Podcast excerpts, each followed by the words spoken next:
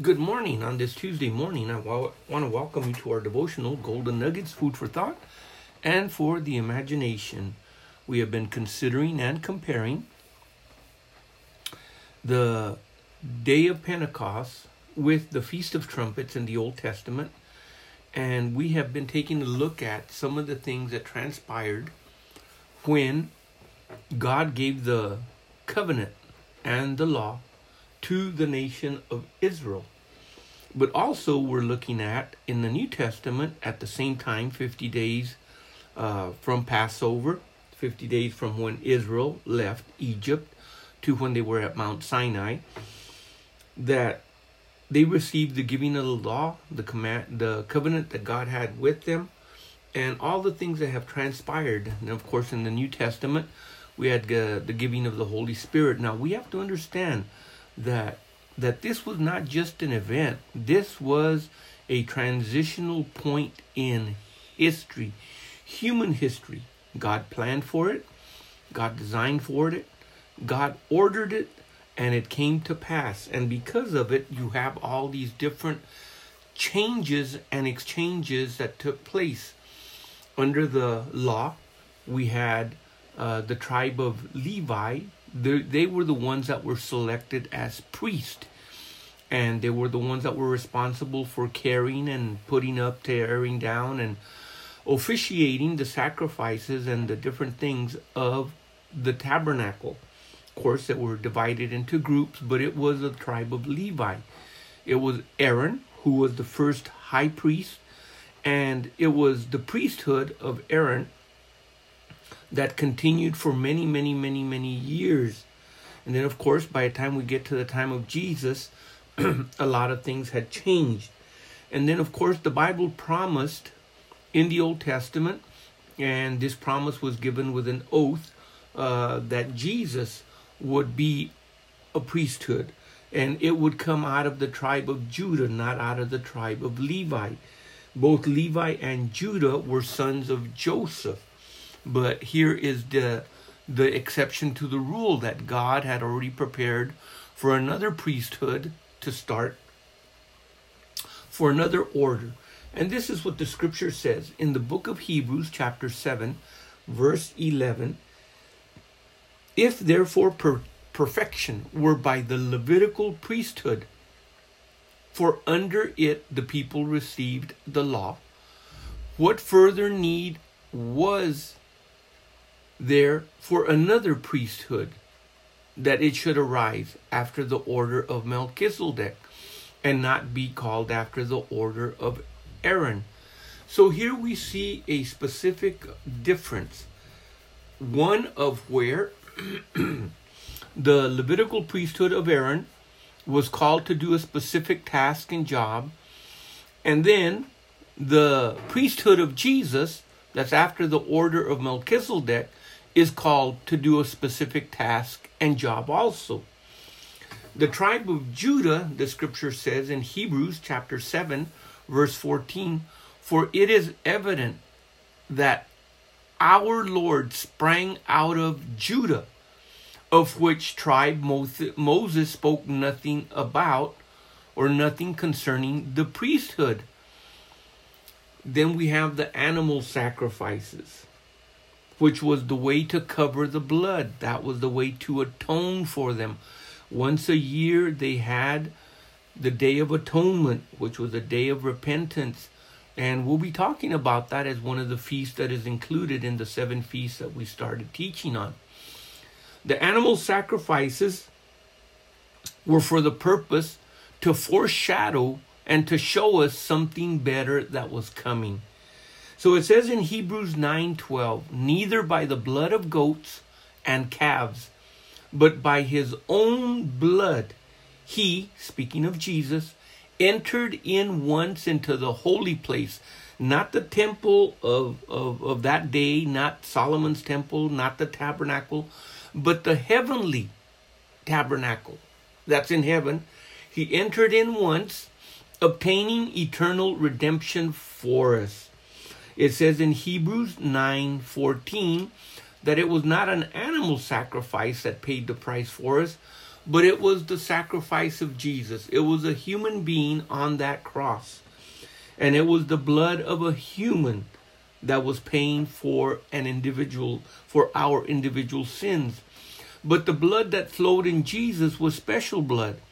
It was special in this sense that it had the life of the Father in it.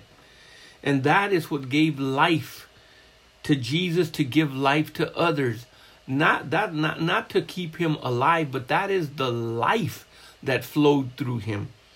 So the scripture says in Hebrews 9:14, "How much more shall the blood of Christ, who through the eternal spirit notice the work, the combination of what Jesus was doing and what the Holy Spirit was doing in him, who through the eternal spirit offered himself without spot to God, to purge your consciences from dead works to serve the living God. And this is one of the this is one of the bigger keys that our conscience is purged, cleansed, where we don't have a remembrance of those sins. And if we should recall them, they are no longer there. They have been buried in the depths of the sea. God has forgotten them. There's no reason for us to recall them. So these sins are dealt with. And God has dealt with them through the cleansing of our conscience from the dead works with which which we lived and did things to serving God, the living God now. Because our conscience is made clean and purged, then we don't have that sense of condemnation. And the reason for that sense of condemnation being gone is with our conscience purged and the knowledge that we have been made righteous and experimental knowledge, something that you know that has transpired and taken place, not something theoretical. You're able to, on a day to day basis, come to God before Him in prayer and yet not feel that sense of condemnation because of what has already been accomplished for us. You can have confidence that when you pray, He hears you. You can have confidence that when you pray, not only does He hear you, but that He will answer you. But as long as our conscience is bothering us, as long as the enemy is making us feel guilty, as long as he throws condemnation at us, then we have failed to exper- experience that cleansing and purging of the conscience of our lives and also experiencing what it is to be walking, living daily in the righteousness of God through Christ Jesus our Lord in your life. So, what Jesus did on the cross as a human actually did accomplish a lot. How much more, if the blood of animals was able to do what it did, how much more shall the precious blood of Christ, who, the, who through the eternal Spirit offered himself without spot to God, to purge your consciences from dead works, to serve the living God. And the scripture says in Hebrews 9:28, so Christ was once offered to bear the sins of many, unto them that that look for him shall he appear a second time without sin unto salvation. Now think about that. For those who look for him shall he appear the second time without sin. We're talking about when he comes and he mas- manifests himself in our lives in the rapture, taking us to be with him. But at the same time, he is coming back a second time to this planet, not to be our Savior and die on a cross, but to rule as a king over the nations of the world, those that have rejected him, those that have abandoned him, and judge them. But at the same time, be able to present to us a period of 1,000 years. It's called or has been named the millennium, which is basically 1,000 years. and during that time experience peace on earth like unlike it's ever known. War no longer spoke of or seen, war no longer dealt with. All of these things experienced because he's coming back a second time, but without sin. In other words, we don't have to worry about or deal with the issue of sin in the life of an individual because we will have, have had our bodies redeemed, redemption. Now, those that are still living during the millennium, they still got to deal with some of these things. But for us, things have changed considerably. Now, consider this Moses and Aaron and the priest, they dealt with a physical temporal tabernacle that the weather would beat on. You would have to change things, you would have to repair things.